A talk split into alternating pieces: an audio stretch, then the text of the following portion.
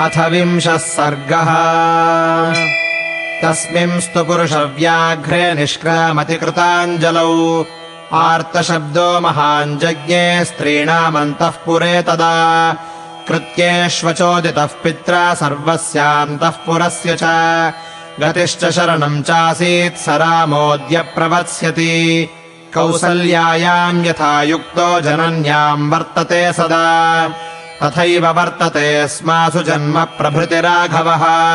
न क्रुध्यत्यभिशप्तोऽपि क्रोधनीयानि वर्जयन्। क्रुद्धान् प्रसादयन् सर्वान् स इतोऽद्य प्रवत्स्यति। नो राजा जीवलोकम् चरत्ययम्। योगतिम् सर्वभूतानाम् परित्यजति राघवम्। इति सर्वा महिष्यस्ता विवत्सा इव धेनवः पतिमा चुक्रुषुश्चापि सस्वनम् चापि चुक्रुषुः। स हि चान्तः पुरे घोरमार्तशब्दम् महीपतिः। पुत्रशोकाभिसन्तप्तः श्रुत्वा व्यालीयतासने। रामस्तु भृशमायस्तो निःश्वसन्निव कुञ्जरः। जगामसहितो भ्रात्रा मातुरन्तः पुरम् वशी। सोपश्यत्पुरुषम् तत्र वृद्धम् परमपूजितम् उपविष्टम् गृहद्वारि तिष्ठतश्चापरान् बहून्। दृष्ट्वैव तु तदा रामम् ते सर्वे समुपस्थिताः। जयेन जयताम् श्रेष्ठम् वर्धयन्ति स्म राघवम्। प्रविश्य प्रथमाम् कक्ष्याम् द्वितीयायाम् ददर्शसः ब्राह्मणान् वेदसम्पन्नान् वृद्धान् राज्ञाभिसत्कृतान्। प्रणम्य रामस्तान् वृद्धाम् स्तृतीयायाम् ददर्शसः स्त्रियो बालाश्च वृद्धाश्च द्वाररक्षणतत्पराः वर्धयित्वा प्रहृष्टास्ताः प्रविश्य च गृहम् स्त्रियः। न्यवेदयन् दत्वरितम् राममातुः प्रियम् तदा। कौसल्यापि तदा देवी रात्रिम् स्थित्वा समाहिता। प्रभाते चाकरोत् पूजाम् विष्णोः पुत्रहितैषिणी। साक्षौमवसना हृष्टा नित्यम् व्रतपरायणा अग्निम् जहोति स्म तदा मन्त्रवत्कृतमङ्गला। प्रविश्यतु तदा रामो मातुरन्तः पुरम् शुभम्। ददर्श मातरम् तत्र हावयन्तीम् हुताशनम्। देवकार्यनिमित्तम् च तत्रापश्यत्समुद्यतम् दध्यक्षतघृतम् चैव मोदकान् हविषस्तथा। लाजान्माल्यानि शुक्लानि पायसम् कृसरम् तथा समिधः पूर्णकुम्भांश्च ददर्श रघुनन्दनः। ताम् शुक्लक्षौमसंवीताम् व्रतयोगेन कर्षिताम्। तर्पयन्तीम् ददर्शाद्भिर्देवताम् वरवर्णिनी। सा चिरस्यात्मजम् दृष्ट्वा मातृनन्दनमागतम्। अभिचक्राम संहृष्टा किशोरम् बडवा यथा। समातरमुपक्रान्तामुपसङ्गृह्य राघवः परिष्वक्तश्च बाहुभ्यामवघ्रातश्च मूर्धनि। तमुवाच दुराधर्षम् राघवम् सुतमात्मनः। कौसल्यापुत्रवात्सल्यादिदम् प्रियहितम् वचः। वृद्धानाम् धर्मशीलानाम् राजर्षीणाम् महात्मनाम्। प्राप्नुह्यायुश्च कीर्तिम् च धर्मम् चाप्युचितम् कुले। सत्यप्रतिज्ञम् पितरम् राजानम् पश्य राघव अद्यैव त्वाम् स धर्मात्मा यौवराज्येऽभिषेक्ष्यति दत्तमासनमालभ्य भोजनेन निमन्त्रितः। मातरम् राघवः किञ्चित् प्रसार्याञ्जलिमब्रवीत्। सस्वभावविनीतश्च गौरवाच्च तथा नतः। प्रस्थितो दण्डकारण्यमाप्रष्टुमुपचक्रमे। देवि नूनम् न जानीषे महद्भयमुपस्थितम् इदम् तव च दुःखाय वैदेह्या लक्ष्मणस्य च। गमिष्ये दण्डकारण्यम् किमनेनासनेन मे। विष्टरासनयोग्यो हि कालोऽयम् मामुपस्थितः। चतुर्दश हि वर्षाणि वत्स्यामि विजने वने कन्दमूलफलैर्जीवन् हित्वा मुनिवदामिषम्। भरताय महाराजो यौवराज्यम् प्रयच्छति माम् पुनर्दण्डकारण्यम् विवासयति तापसम्। सषट्चाष्टौ च वर्षाणि वत्स्यामि विजने वने आसेवमानो वन्यानि फलमूलैश्च वर्तयन्। सा निकृत्तेव सालस्य यष्टिः परशुना वने पपात सहसा देवी देवतेव दिवश्च्युता। तामदुःखोचिताम् दृष्ट्वा पतिताम् कदलीमिव रामस्तूत्थापयामास मातरम् गतचेतसम्। उपावृत्योत्थिताम् दीनाम् बडबामिव वाहिताम्। पांसु कुण्ठित सर्वाङ्गीम् विममर्श च पाणिना। सा राघवमुपासीनमसुखार्ता सुखोचिता। उवाच पुरुषव्याघ्रमुपशृण्वति लक्ष्मणे। यदि पुत्र न जायेथा मम शोकाय राघव न स्म दुःखमतो भूयः पश्येयमहमप्रजाः एक एव हि वन्ध्यायाः शोको भवति मानसः। अप्रजास्मीति सन्तापो न ह्यन्यः पुत्र विद्यते। न दृष्टपूर्वम् कल्याणम् सुखम् वापति पौरुषे। अपि पुत्रे विपश्येयमिति रामास्थितम् मया। सा बहून्यमनोज्ञानि वाक्यानि हृदयच्छिदा अहम् श्रोष्ये सपत्नीनामवराणाम् परासती। अतो दुःखतरम् किन्नु प्रमदानाम् भविष्यति। मम शोको विलापश्च यादृशोऽयमनन्तकः त्वयि सन्निहितेऽप्येवमहमासम् निराकृता। किम् पुनः प्रोषिते तद्ध्रुवम् मरणमेव हि। अत्यन्तम् निगृहीतास्मि भर्तुर्नित्यमसम्मता परिवारेण कैकेय्याः समावाप्यथवा वरा। यो हि माम् सेवते कश्चिदपि वाप्यनुवर्तते। कैकेय्याः पुत्रमन्वीक्ष्य स जनो नाभिभाषते। नित्यक्रोधतया तस्याः कथम् नु खरवादि तत् कैकेय्यावदनम् द्रष्टुम् पुत्रशक्ष्यामि दुर्गता। दश सप्त च वर्षाणि जातस्य तव राघव अतीतानि प्रकाङ्क्षन्त्या मया दुःखपरिक्षयम्। तदक्षयम् महद्दुःखम् नोत्सहे सहितुम् चिरात्। विप्रकारम् सपत्नीनामेवम् जीर्णापि राघव। अपश्यन्ती तव मुखम् परिपूर्णशशिप्रभम्। कृपणावर्तयिष्यामि कथम् कृपणजीविका। उपवासैश्च योगैश्च बहुभिश्च परिश्रमैः दुःखसंवर्धितो मोघम् त्वम् हि दुर्गतया मया। स्थिरम् न हृदयम् मन्ये ममेदम् यन्न दीर्यते। प्रावृषीव महानद्या स्पृष्टम् कूलम् न वाम्भसा। ममैव नूनम् मरणम् न विद्यते न चावकाशोऽस्ति यमक्षये मम। यदम् तकोद्यैव न माम् जिहीर्षति प्रसह्य सिंहो रुदतीम् मृगीमिव स्थिरम् हि नूनम् हृदयम् ममायसम् न भिद्यते यद्भुवि नो विदीर्यते। अनेन दुःखेन च देहमर्पितम् ध्रुवम् ह्यकाले मरणम् न विद्यते। इदम् तु दुःखम् यदनर्थकानि मे व्रतानि दानानि च संयमाश्च हि।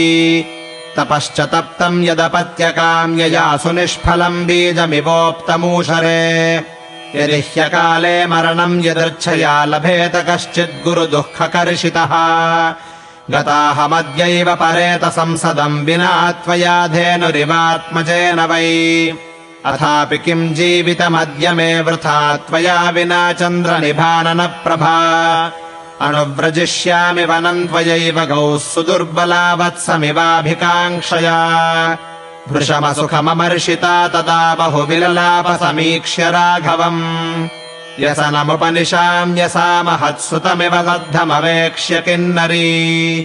इत्यार्षे श्रीमद् रामायणे वाल्मीकीये आदिकाव्ये अयोध्याकाण्डे विंशः सर्गः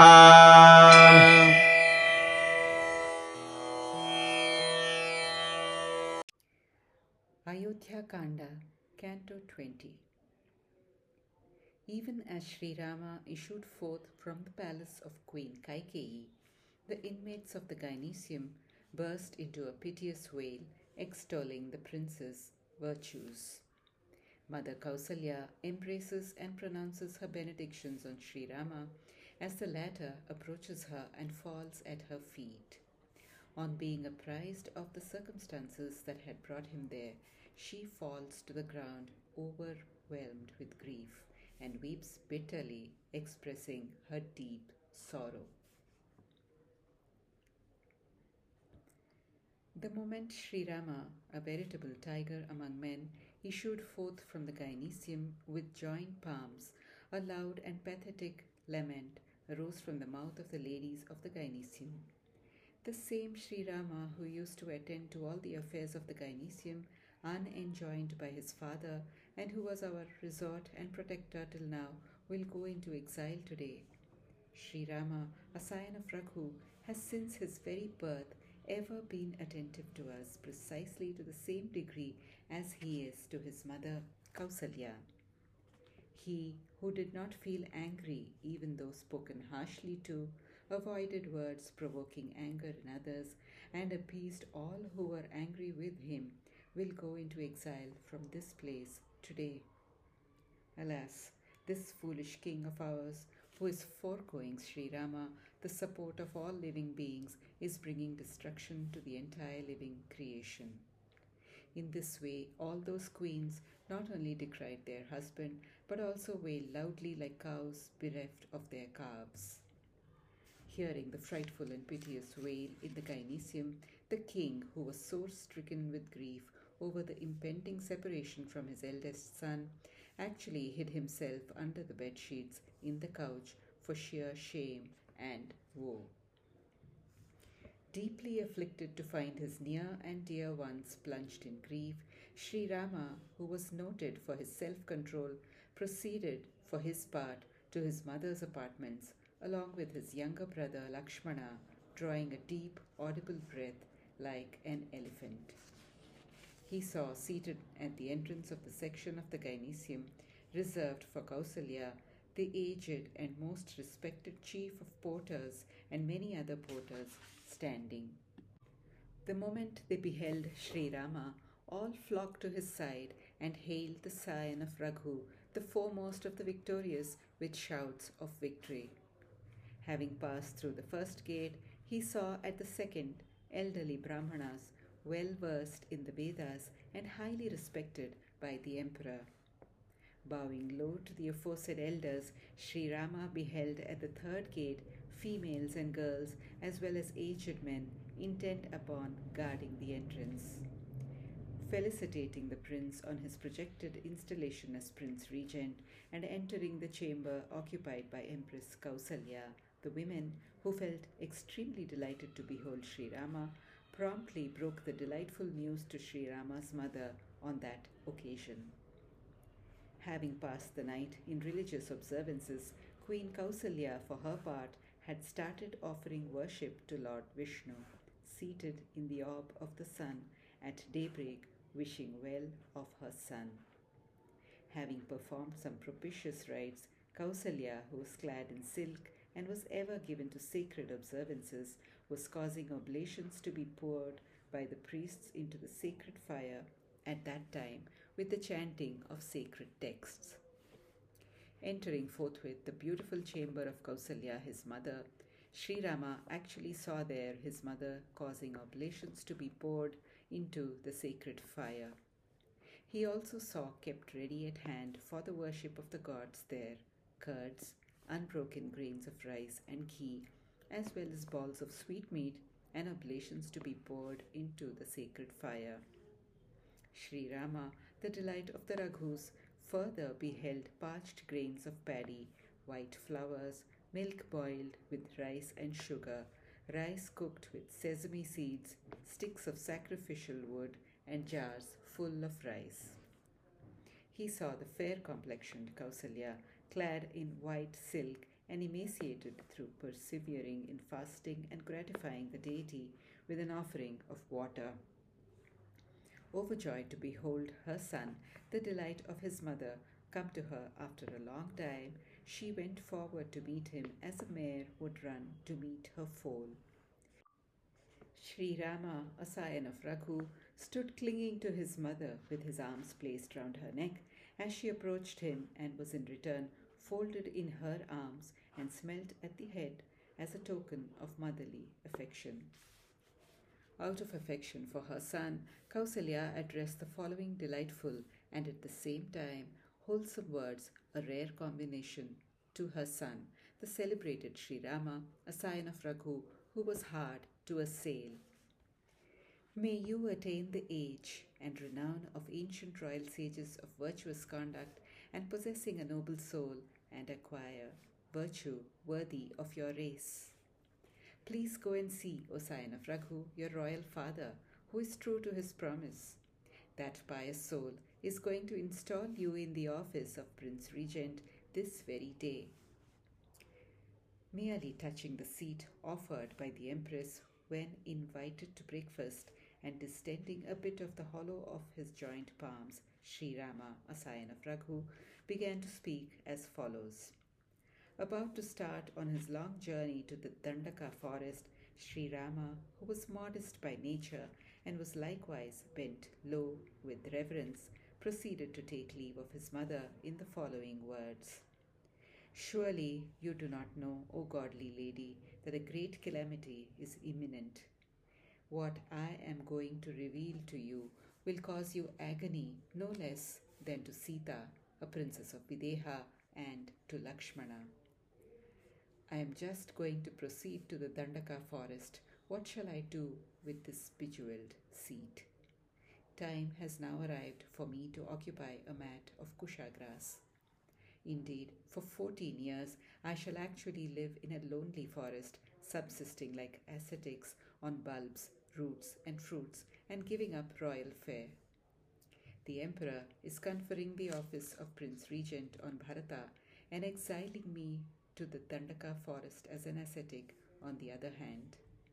As such, I shall live in a lonely forest for six years and eight, wearing the barks of wild trees and living on fruits and roots. Hearing this unpalatable news, the said queen fell all at once to the ground, like a bough of a fir tree in the forest, severed with an axe, and lying unconscious, shone like a goddess fallen from heaven. Seeing his mother, who did not deserve suffering, fallen unconscious like a banana tree, Sri Rama, for his part, lifted her up.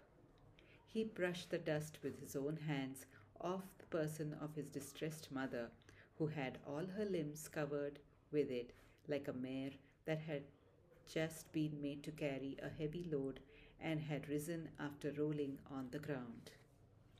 Stricken with agony, Kausalya, who deserved happiness, spoke as follows to Sri Rama, a scion of Raghu, a tiger among men, standing by her side within the hearing of Lakshmana. Had you not been born, my son, this would have certainly caused grief to me in the shape of issuelessness, O scion of Raghu. Even if childless, I would not have experienced the present agony caused by separation from a grown up and married son, greater than the former. Indeed, there is only one mental anguish for a barren woman the feeling that she is issueless. There is certainly no other agony to her, my son. No good fortune or happiness was enjoyed by me in the past through the effort of my husband. Hope was, however, entertained by me, O Rama, that with my son in power I might see both in abundance. Senior most though I am of all the queens, I shall, in my present plight, as separated from you, hear many unpalatable words from my junior co wives, who will rend my heart thereby. What can possibly be more painful than this for the fair sex? The kind of grief and lamentation that has now fallen to my lot is unending. Even with you by my side, I have been despised. How much more shall I be despised when you are away, O dear child? Surely my death is but inevitable. Not esteemed by my husband, I have always been greatly snubbed by him. I have been treated on a par with, or even on a lower footing than Kaikeyi's servants. Whosoever serves me, or even speaks kindly to me, would no longer speak to me on perceiving Bharata. Reduced to a bad plight, my son, how shall I possibly be able to cast my eyes on those lips of Kaikeyi, uttering harsh words due to her being constantly angry? Ten and seven years have been spent by me since you were born for a second time in the shape of investiture, with the sacred thread keenly desiring the end of wars, O of Raghu. Though worn out with age, I am unable to suffer for a long time that great agony in the shape of the contumely of my co-wives, which knows no end, O of Raghu. Unable to behold your countenance possessing the splendor of the full moon and dragging a wretched existence, how shall I survive, distressed as I already am? In vain, indeed, have you been brought up through great hardships with the help of a number of fasts and meditations on the various gods involving much toil, unlucky as I am. I conclude this heart of mine to be hard enough inasmuch as it does not get riven any more than the bank of a large river like the holy Ganga, even though washed by the new waters in the rainy season. Surely there is no death for me, nor is there room for me in the abode of Yama, the god of punishment, as is evident from the fact that death does not feel inclined to carry me away by force as a lion would carry away a wailing doe. My hard heart is most certainly made of steel, inasmuch as it does not break under pressure of grief, nor is the body overcome with its anguish torn into pieces even on falling to the ground. Undoubtedly, death does not come out of time. This is all the more painful that my sacred observances and gifts, as well as courses of self discipline, are of no use, and the asceticism practiced with intent to do good to my child has proved utterly unfructuous like a seed sown in barren soil. If anyone afflicted with great suffering could meet with death at one's sweet will even before time, I would certainly, like a cow bereft of its calf, depart to the court of Yama in your absence this very day. Even if there's no death, life without you is of no consequence and therefore useless, O Rama, wearing a moon like splendor on your countenance. Though very feeble, I shall, like a cow following its calf through ardent longing, definitely proceed with you to the forest. Pondering over the terrible calamity that was going to befall her as a result of her son's exile, and perceiving Sri Rama, a scion of Raghu, bound by a sense of duty to his father, Kausalya, who was unable to bear the intense suffering, wailed a lot, even as a Kinnara woman would on finding her son made captive.